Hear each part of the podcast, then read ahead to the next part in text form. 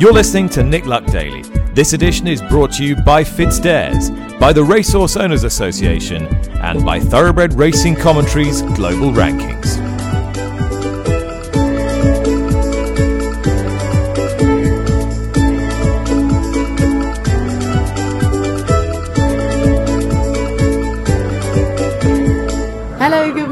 Thank you for listening. It's Tuesday, the 9th of May, and this is episode 737.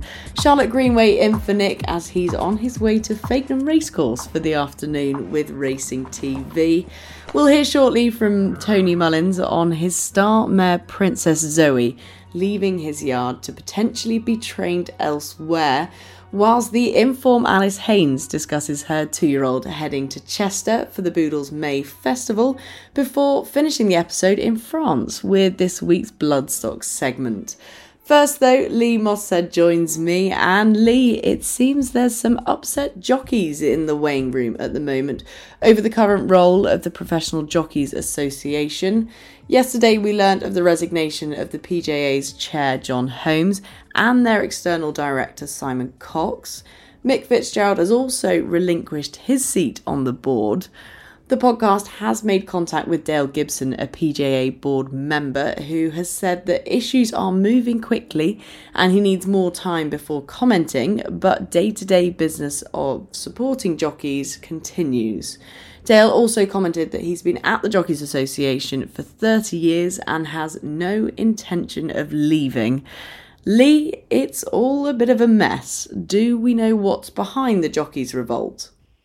Um, to an extent, we do, yes, um, Charlotte. There has been, uh, for a period of time now, dissatisfaction building um, among jockeys on a number of, of fronts. Um, the the whip appears to be the issue that has really fueled this revolt, this coup against the PJA. We all know that for a long time now um, the whip has been a, a, big talking point in British racing. We had the whip consultation um, that ultimately led to the introduction of new rules, rules that were revised after uh, intervention from jockeys. Jockeys appear, or some jockeys appear, still not to be happy with the rules as they are now. And I think the understanding is that has been a significant factor in what has happened. There have been other issues too. Uh, riders weren't happy with how uh, changes to the previous COVID weight allowance uh, came about. They were they haven't been happy apparently with issues regarding a new pay deal for for valets. Um, there have been a series of fronts on which jockeys have had some dissatisfaction, and ultimately they led to a position whereby um, some riders, senior riders, organised a petition of jockeys that was presented um, to the PJA leadership, and it, it, requested an extraordinary general meeting of the Professional Jockey Association, in which it would be made clear that riders no longer had confidence in the PJA chief executive Ian McMahon and the PJA board. In response to that, as you say, Charlotte, John Holmes, the PJA chair, and the external director, Simon Cox, and Mick Fitzgerald all resigned from the board. Perhaps others have resigned from the board. We don't know because, as you uh, reported there, people aren't talking uh, a great deal on the record. They're not saying much off the record either. Um, I think the the PJ chief executive Ian McMahon is a central figure in all this because there has been dissatisfaction from jockeys regarding the chief executive, who they have seen as a figure who is um, relatively invisible compared to his predecessors, and particularly his immediate predecessor, Paul Struthers. Ian McMahon came from uh, a background of sports administration, but not within racing. Football had been his his main sport. He's not a figure who has become at all well known to members of the media, which Paul Struthers certainly was. And it appears that that has also, to an extent anyway, been the situation with with jockeys. They feel that there hasn't been enough visibility from their chief executive, who I think they have wanted to be publicly seen to be fighting for their case more than has been the case. I think Ian McMahon's position is almost certainly untenable. I wouldn't be at all surprised are movements on that front this week. There's an expectation that if there is to be an EGM, that that will have to be formally presented to members this week, and that would have to take place at some point relatively soon. I think we should also say as well, um, Charlotte, that there has been some two way um, dissatisfaction, if you like. It's not just the case that jockeys have been unhappy with the PJA. Those PJA members, who PJA board members who resigned, did so in part because of dissatisfaction with jockeys. I think they feel have felt a sense of exasperation. I think they have felt that the PJA has become almost ungovernable. And in part, I think they believe that is because they see jockeys as having failed to sufficiently engage on key matters until the point comes at which it's too late to make much of a difference. I think the whip has been um, a key point again in this one. It's been widely reported that there was dissatisfaction that jockeys didn't present their concerns at an earlier point on the on the whip journey. Jockeys would say that there were reasons for that, but I think it's just important to stress that this goes two ways. It's not simply a case that jockeys are unhappy with the PJA.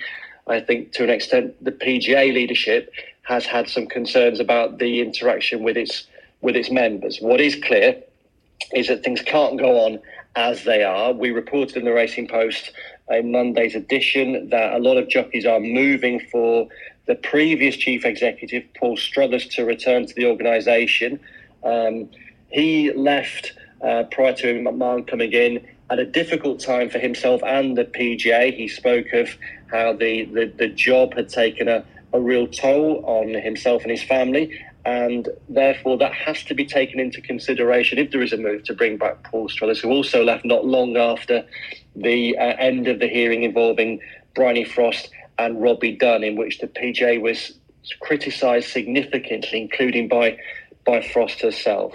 Um, but it's clear that some jockeys do want Paul Struthers to return. There's also suggestions that the former PJA chair, Nigel Payne, could come back as well. He has publicly said he would be willing to do that. But there's no doubt overall that this is an exceptionally serious situation for the PJA. For a long time, it was seen to be the racing trade body um, that worked particularly well. Um, its reputation has been battered um, in recent months, and particularly in the last few days. And how it moves forward from here is unclear, but significant developments are expected this week.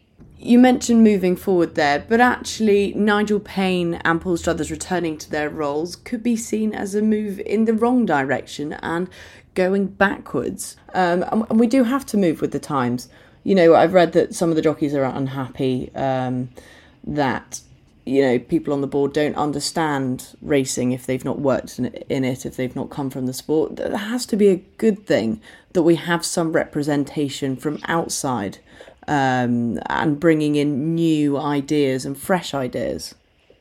I think you make a fair point yeah. I, I think the the PJA board as it is now, and certainly individuals who left, or some of the individuals who left, would I think say that it was important that the PJA board and its leadership was a modern leadership that mirrored um, the boards and leaders of other organisations, and that the PJA board couldn't simply be made up of of jockeys and former jockeys. Um, you're right that the, the, the two individuals um, who left the PJA, well, they left for their own reasons. Nigel Payne left for personal reasons. Um, Paul Struthers, as I say, he left at a time when the PJA was in a, in a really difficult position because of the Bryony Frost and Robbie Dunn case. And he also, Paul has been very open talking about his mental health, um, and he did say that the job had taken a toll on him. So, as you say, Charlotte, going back might not necessarily be the obvious thing to do, but there is a real feeling among jockeys that um, a racing insider is needed to lead the organisation. Now, whether that's right or whether that's wrong, I don't know, but that's certainly the way they are feeling. Um, I think I share. I would share your concerns that there is a danger um, that if jockeys want someone who is simply going to be seen to be publicly fighting their case um, all the time, whether that's regarding every single whip ban that occurs. Well, the, the, the danger with that is that if you uh, employ people or someone who simply tells you what you want to hear, that isn't necessarily the best thing in the long run for the organisation. I'm sure that's not what Paul Struthers was doing. Paul was someone who had a, a distinguished record at the BHA before he came to the PJ, and I'm sure he wouldn't be someone who would just tell jockeys what they want to hear. But I,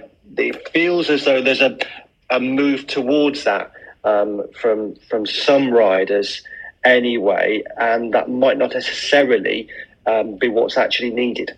So we'll wait to hear more, no doubt, on this subject over the next three or four days. Moving on and looking at the action this week, uh, Chester's main meeting starts tomorrow. Uh, they've got their two key classic trials for the Derby and the Oaks. Lee, the Derby picture's looking pretty unclear at the moment, and the Guineas didn't do much to help that. Is there a horse that you'd take out of that race for the Derby? Well, the, the one that the market takes out of the Guineas for the Derby is, is is the horse who ran the most disappointing race in the Guineas, August Rodin, because he's still favourite for the, the contest. And I think it, it, it underlines how confusing this Derby picture is that a horse who ran so lamentably in the 2000 Guineas is still the favourite with the vast majority of bookmakers. Now, of course, August Rodin could bounce back and win the Guineas imperiously because he has had rave reviews from Aidan O'Brien prior to the 2000 Guineas. So he's clearly held in the very highest regard.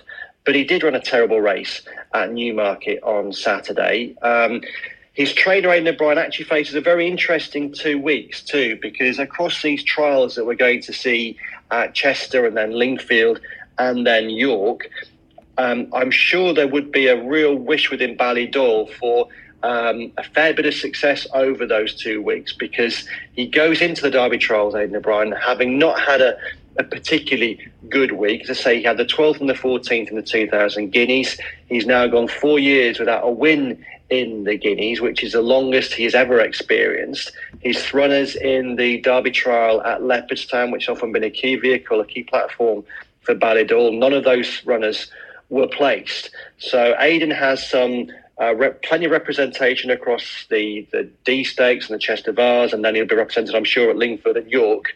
He will want his runners to really perform there to provide some bolster to August Rodin at Epsom. Um, Aidan has the Oaks favourite running in the Chester trial uh, on Wednesday, the Chester, Cheshire Oaks in Savethelastdance. Um, big things could be expected of, of her. But if we look at the Chester Vase, um, the big Derby trial at the Chester May meeting, it's a John Gosden trained horse, Arrest, who's odds on favourite for that race. You can get as big as 20 to 1 about Arrest of the Derby, although with most firms he's much shorter. He was just touched off in a back end French Group 1 last season. And Frankie Dettori who, of course, won the 2000 Guineas on Saturday. If Frankie's to have a major Derby challenger this year, perhaps it could be Arrest. Juddmonte certainly seemed to have a strong hand in the three-year-old Colts division. Uh, Arrest, you mentioned there, is favourite for the Chester Vase tomorrow, and of course, Chaldean won the 2000 Guineas at the weekend. Ballydoyle, they just seem to be lacking colts this year. Looking at the Derby picture, you'd normally have 10 Aidan O'Brien horses in the top 20 in the betting, and really, there's only one. Is that worrying for them? Well, certainly, I mean, certainly this year has not started as well as they would have wanted it to. Um, but there's still tremendous strength in depth within within Ballydoyle and and with Coolmore as well, obviously. Um, and I think there's sometimes a danger with with Ballydoyle that you you see a few bad results and we get too uh, we get too doom laden. So I've painted this picture of a poor Guineas weekend for Aidan O'Brien and a poor uh, Sound trial on Saturday.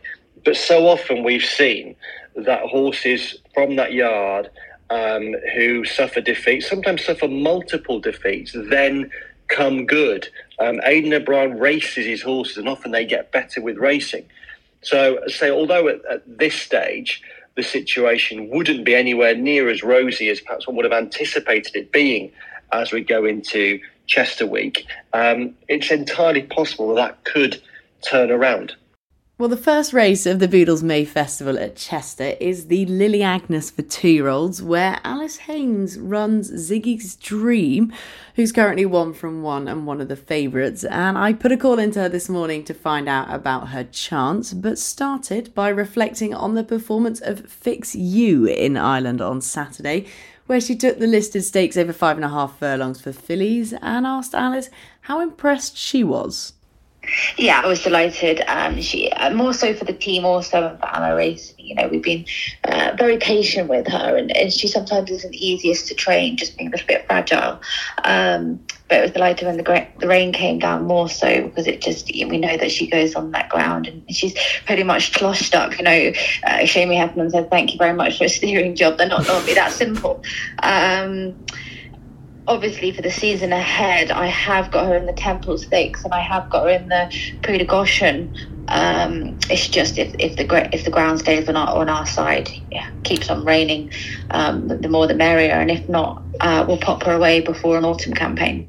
And is she the kind of uh, filly? Obviously, that was five and a half furlongs. Do you see five furlongs or six furlongs as both options? She, she's very quick. I, would I'd like to leave her at five, really, um, especially if the ground's soft that we'll run her on. Um, I, I, will leave her at five. Uh, uh, talking of fast, um, the trials day at Ascot last week, Maximum Impact further enhanced his reputation when taking the two year old conditions race, having won his first start by 12 lengths. He looks right up there with the best we've seen out so far. Has he always impressed you at home? Uh, yeah, well, he's pretty cool horse to train. Um, he was a little bit quirky um, and not straightforward until all of a sudden we took him, him away for a Chelmsford away day, and he came back a man. And, and ever since then, we haven't looked back. Um, I very much take last week as really his first run. Uh, Leicester was sort of a bit of a, uh, a racecourse gallop. Unfortunately, there was no stalls, and he, he never really got asked a question, and everything was done on the bridle. Whereas last week, I, a furlong out, I was thinking, oh, the the rail could beat us here, that rail could be a massive advantage. Um, but I liked how he got the three smacks. He got his head in front, and then he said, "Oh, the pennies dropped." He soon put the, be- the race to bed. Like um, a really, really likable performance. He came back into the winners' enclosure. He just wanted to pick a grass, and that's that's that Havana Grey in him. Um, they're great to train. They're, they're really, really cool to train. Um, we've got options, you know, of, of, where we go next. Depends what sort of Ascot it is. If it's a couple of years ago when it was nearly a write off, we'd very much keep him to the five furlongs. Um, but we could step him up to six now um, if it's good ground or if it's good summer ground.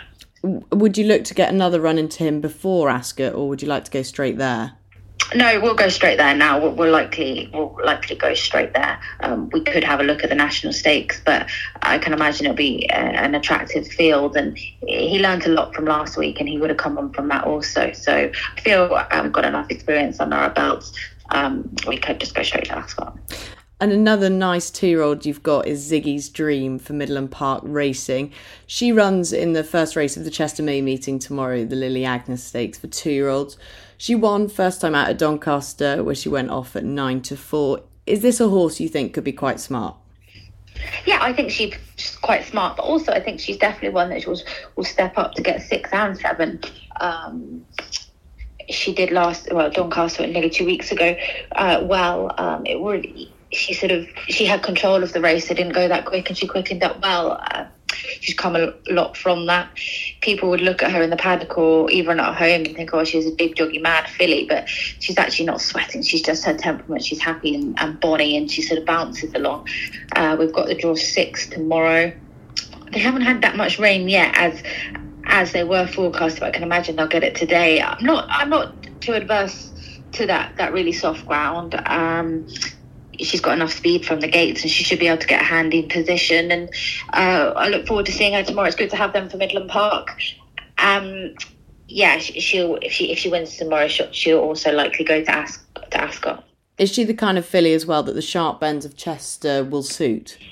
Yeah, she's a, she's a bonny filly. She's she's not like she's she looks small, but actually when you ride her, she's got size about her. She she carries herself with the low head carriage, and um, she carries herself quite small. So she should nip round those bends at Chester.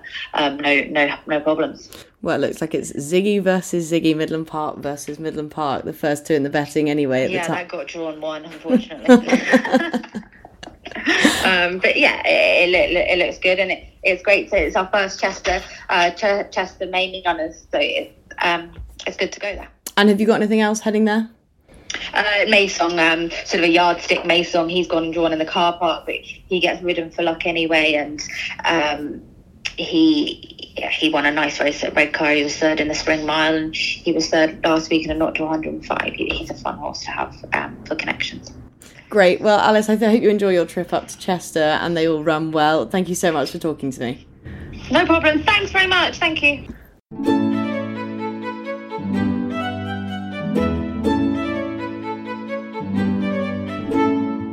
It's been a really tough few days for trainer Tony Mullins, as it was reported in the TDN yesterday that his star mare and Group 1 winner Princess Zoe had left his yard to potentially be trained elsewhere. Tony joins me on the line now. Tony, how's this all come about?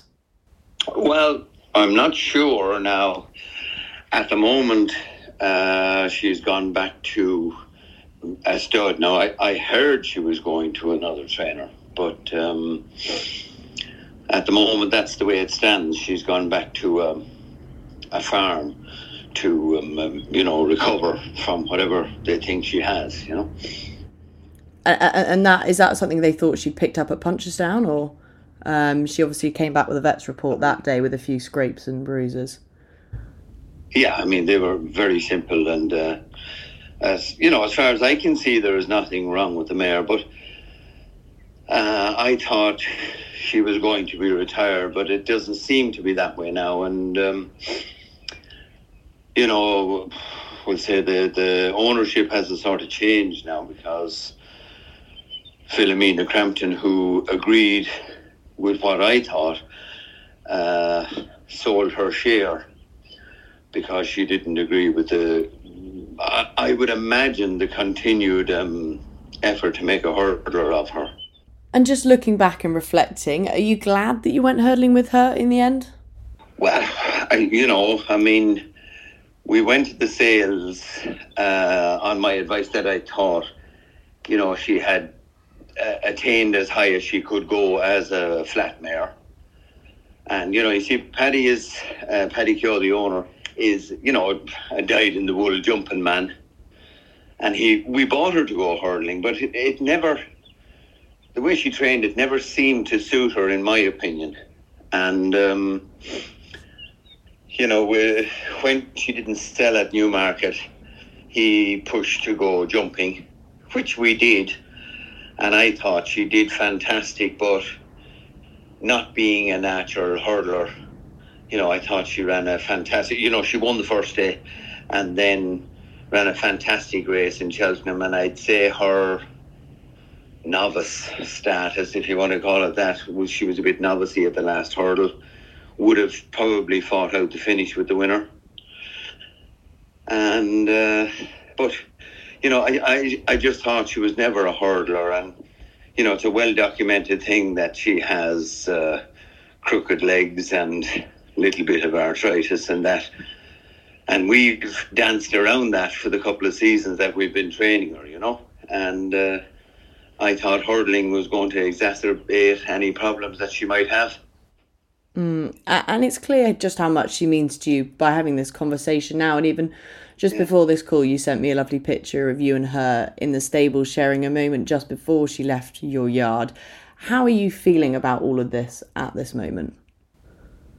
Uh, like it's it's very upsetting. Um, you know, horses come and go, and you know, we we care for all horses, but I just had an affinity with this mare that I felt, you know, I never had even with my pony as a kid. You know, so you know the the, the things I did with this filly, uh, you know, personally, to come out and see her at night was equally as you know as enjoyable to me as winning a Group One. She was just a fantastic, intelligent mare that I got on very well with. It was, you know, a personal relationship as opposed to a trainer horse relationship, you know. And the journey you had together, the two of you. This is a mare that came when she came to you from Germany, had a rating of 64. The first season you had her, she won the Group, group 1 Prix de Cadran, subsequently second in an Ascot Gold Cup, and she won a Group 3 Sagaro Stakes. That journey, yeah. it's a pretty remarkable achievement from you and from her. Yeah, well, it, it was, you know, her ability is exciting for the public, but what I knew about her here, her bravery and her her uh, willingness to get through, you know, the crooked legs and the arthritis, and you know, and she gets very stiff at times, and just her, you know, it, it was fantastic in the morning here when sometimes we'd give her a hard bit of work early in play when I didn't really know her, and I'd be thinking all day like, what's this one going to be like tomorrow? she'd come out of the stable like as much as to say that was great crack yesterday. We try it again. you know, she just never, she never once showed the the white flag. You know, she she'd battle, she'd fight. She was as tough and loved her race and absolutely loved it. You know, which was it's a very rare commodity in any horse, but in a filly it's doubly rare she was just an unbelievable um, brave mare. Well, it's certainly been a remarkable three years since she had her first run for your yard back in 2020, and I guess the hunt starts now for the next one. You might not ever be able to replace her, but you might be able to find the next best handicapped horse in Europe yet again. Uh, would you go back to Germany? We we bought ones from Germany, and we've won a lot of races with them, and I love the German horses because they're tough, but unfortunately, we just don't have the checkbook to buy the, the fancy ones in Ireland. So we have to think outside the box and, you know, try and do things to to compete. And we fell on her. And, you know, we've had others. Uh, Party Playboy was just beaten in the English average a couple of years ago by Willie, of course. We all went over there, and then Willie beats me a half a length on the line. So, but you know, we've got horses from Germany uh, at, at, at our checkbook level that are able to compete at the top, and I think we'll do it again. Tough one to take after all he's achieved, Lee, with the horse. And as Tony says there, she's clearly not a natural over hurdles or built for it, really. So it'll be interesting to see what code she's campaigned for if indeed she has gone back into training.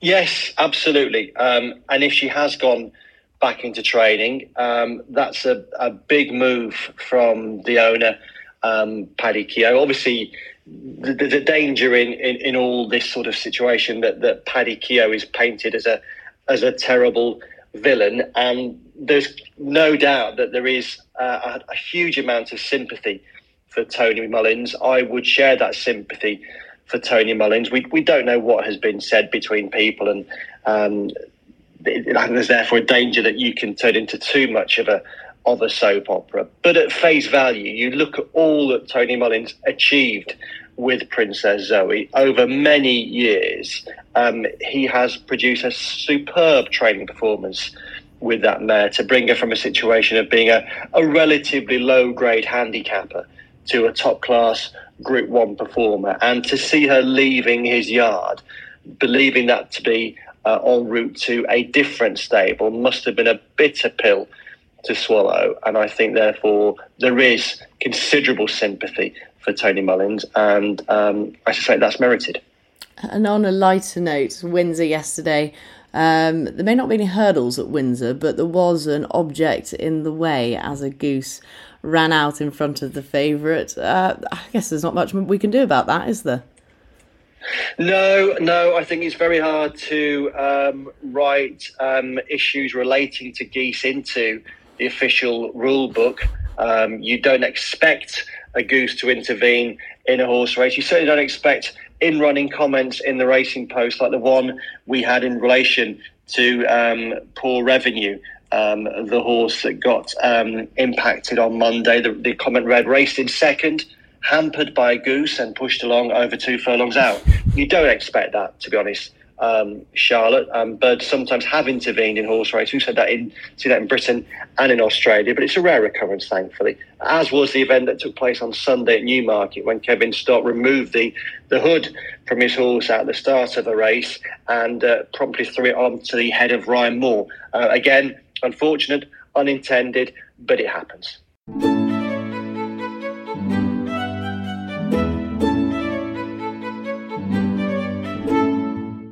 Finally, it's that time of the week again, so it's over to Nick. Well, it is Tuesday morning, Charlotte, so we go around the bloodstock world again with our friends at Weatherbys, their stallion book and their excellent global stallion app. And it's to France today and to the three farms, two in France and one in England, that now are all under the Sumbe banner. Uh, Montfort and Préaux and Mézeray and Hesmonds Stud in Sussex. I'm very pleased to check in with the man who's been the long term manager of Hesmonds, but who's now based in France, supervising this operation for, for Nurlan Bizakov, Tony Fry. Tony, this is becoming a this is becoming a big pan European production now. Just tell us a little bit about how it's all come together. Yes, good afternoon, Nick. Um, uh, it started in um, December 2010 when Nuland made his first purchase of um, Hesmonds Stud and he bought six mares from Tattersalls. Um, so the farm really started uh, in, the, in the January. I joined then January 2011. Um, and then three years ago, he bought Haras de Montfort in Normandy. And two years ago, bought Arada Mézeray. Um, Montfort is where the stallions are based and some boarding mares, and Mézeray is um, his, his, his private farm, pretty much. So all in all, there'd be over a thousand acres between the three farms and 50 of Nurlan's own mares that uh, are mainly based, everything's based in France because we, we are French bred now. So the majority race in France, even though we have horses um, with Roger Varian and Clive Cox in England. Tell me a little bit about uh, about the background. Well, Mézeray is uh, bred um, a couple of Arc winners, and it was owned by the Moussac family, who, um, in in their day, were were um, ahead of the game with everything. You know, when we bought the farm, obviously um, it needed a bit of investment, but um, 20 years ago, it was uh, one of the premier farms in Europe. Um, so it's a beautiful farm with great facilities. And we're in the process of um, just redeveloping some of it at the moment, new fencing, um, building new barns. Um, and it was the same as, as with Hesmonds. Um, that was bought off uh, Mr. Calandris, who had owned it for, for 30, 40 years. Um, and it was uh, an, an, an exceptional farm in its own there. You uh, have been most famous recently for, for the now sadly departed Havre. What what sort of impact yes. did he did he leave on on the sort of modern running of of the farm? Well, he was a, he was a, a fairy tale story. Um, you know, he wasn't uh, he was he was a great racehorse. Um, wasn't fashionably bred as a son of Noverre, but um, when Sylvain Vidal took him to to Montfort, um, you know, he, it, it, was a it was a wonderful story because he started off um, very cheaply, um, produced two French Oaks winners and he you know rose up to you know fifty thousand um, nomination fee, um, and was covering 140, 150 mares a year. And then, unfortunately, got a, a, a tumour on a lung, and we sort of nursed him along. And and you know, the the end of the days come very sadly for him. But it was it, it made the farm. You know, they they were able to invest in the farm. They um, got off the back of it, and were very very good at promoting them. And it's the same. It's the same today. We're carrying on that ethos of um, you know trying to trying to make stallions and trying to make it a, a a, a, profitable industry and um, give everybody a chance to use the right stallions. You know, France France is crying out for that again since the loss of Le Havre, obviously, and Wootton Bassett going to Ireland. So you know, we want to we want to be um, helping the French industry in standing the right horses for everybody. Now, you're standing a big name in Mishrif. It hasn't been a straightforward start at, at Stud for him. How's he getting on now? Um, he, he, he's great now. Um, it's, it's, a, it's, a, shame the season doesn't start uh, next week. He's sound. He just had a, a, a hiccup in his box, um, and it was a, a, little fracture of the foot. And these things take a long time. And when they're standing on two legs, you want them to be you want them to be sound. So it just took um, a lot longer than everybody hoped, but we had to do what was best for the horse. So we we didn't cover this year. Um, he's you know, he's he's a wonderful horse. He, he's tough as anything, and he's flown around the world. And then he has a hiccup in a in a, a padded box in France. Um, but he's back. He's you know he's turned out now, um, and he's and he's treated a, as a horse. So next year we'll be we'll be pushing them again, and we look forward to again, as I say, we always sort of wishing our life away because we'll be looking forward to his foals, we'll be looking forward to his yearlings, runners. So you tend to be wishing your time away very slowly.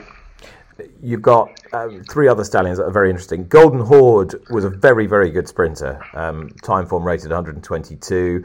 Uh, Royal Ascot winner as well from a good sprinting family. How's he going down with French breeders? Great. Um, I mean, again, he when everybody sees him, he, he fills the eye. He's a wonderful for a, for a sprinter. He's a wonderful walking horse. Great athleticism, um, strength to him, good hind legs, strong, um, and and a great mind and temperament. Um, we've had plenty of foals on the farm of our own here. Um, we have 17, 18. It's yearling time now. It's his first um, batch of yearlings on the ground, obviously now. So sales time will be interesting. Um, but he's been very well received. And again, I think people are coming back. They've liked what they've seen as foals and yearlings, so we're getting a lot of returning customers there. Um, but he is a he's, he's, a great horse to deal with. As I said, he's got a lovely mind about everything, and the stock is the same. They take everything in their stride. They're great to deal with, and we will be sending ours to plenty of the good trainers because I think that's a that's a big thing that you have when you're trying to promote a stallion that you have them with the right trainers because that can make or break a horse. So we will be um, spreading ours around to, to plenty of good trainers, and I think the same in France. Um, yeah, I think that people are very happy with them um, at the moment. Uh, and people will see the, the famous pale blue and yellow silks all over England and France and uh, been racing with great success. There's been a, a real flurry of, uh, of big race winners over the last three or four years. What what would you attribute that to? What would you attribute the sort of growth of success on the racecourse to? Um, if I knew that, I think we'd be doing it every year. It, it, it, it's a team effort. You know, we have good trainers. Um, I still, after all my time with horses, you're still learning about the paddocks. You're still learning about the families that work best. Um, even now, you think, oh dear, we shouldn't have sent that mare to that particular stallion. That's not quite how it came out as one would have hoped. So it, it's a it's a constant learning process. Um, we have a great team in place. Um, you know, you can't do it without everybody behind you. Um, vets, farriers, you know, all the guys that work on the farms. Um, we again, we've we've invested in nice mares, um, and they've been good race mares, and they're going on to do the do the job in their second career. We have a lot of nice young mares that weren't great mares, but they've got the pedigree behind them, and they seem to be throwing some beautiful. Um, we've got their first batch now, sort of yearlings and two-year-olds coming through. Um, so it's exciting times for them. But to put put a finger on one thing and say that's the secret, um, it probably takes a cleverer man than me to do that. I, I don't know. Uh, maybe, maybe the maybe it's the boss. It's all down to him. You've been in the industry a long time, Tony. Uh, how are you enjoying the transition to France? How are you enjoying family life there? How are you enjoying stud life? Uh, the the racing industry. How's it different? Um, personally, um, I, I, it, it's wonderful. Um, everybody's been very welcoming in France. Uh, the boss enjoys it as well. Um, you know, I was brought up on English racing. I, I love English racing, but I, I, it's very, very difficult in these present times to be running around for two and a half thousand, three thousand pounds. Um, we come to France, you're racing for a maiden's 12,000 euros, then with the owners and premium on top, you know, you're looking at 20, 24,000 euros for, for a maiden. So financially, it makes a lot of sense. Um, and you get a, a, travel premium as well. So if you're traveling off, you have a, a, a, certain amount of money that pays for your travel to the racecourse for the horses. So it, it makes a lot of sense financially. Um, it, it's it's a very nice country to to live in. Um, my family enjoy it. I enjoy it. I think the boss, you know, he comes over um, plenty of times, enjoys a racing here, especially when we have winners. Um, that makes the day a little easier. Um, so the, yeah, the transition has been very good. You know, I get backwards and forwards to Hesmonds and, and England as, as often as needed, but it's um, it's an enjoyable experience and it's adventure as well. Um, many people would have said, "Well, no, I like to be settled in, in their little area," but what's the worst could happen? Coming over to France. Well, I don't know yet. I might find out. You've sold it to me anyway. Tony, thanks so much for your time. A pleasure, Nick. Nice to talk to you. Lee Mottershead still with me. And Lee, just before you go, have you got a tip for us? Yeah, well, I am going to um, go to the place where the esteemed regular presenter of this podcast, Nick Luck, has headed today. He's having his first trip to Fakenham. Uh, I've been to Fakenham once before as well. It's a heck of a long way from wherever you go, but delightful when you get there.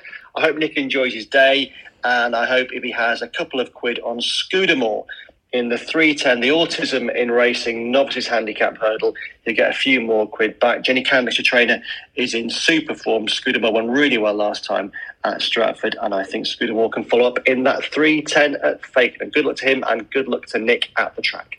Great, well, Lee, thank you so much for your help today. Thanks to all my guests. Nick will be back with you tomorrow morning as usual, where he may have some news on the Irish media rights as they meet this afternoon. Thanks so much for listening. Goodbye.